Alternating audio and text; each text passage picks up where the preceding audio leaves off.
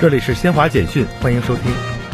三月十五日十九时四十一分，我国在酒泉卫星发射中心使用长征十一号运载火箭，成功将试验十九号卫星发射升空，卫星顺利进入预定轨道，发射任务获得圆满成功。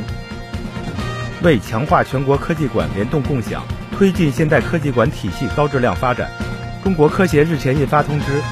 中国科学技术馆和中国自然科学博物馆学会科技馆专业委员会将联合全国各地科技馆开展2023年度全国科技馆联合行动。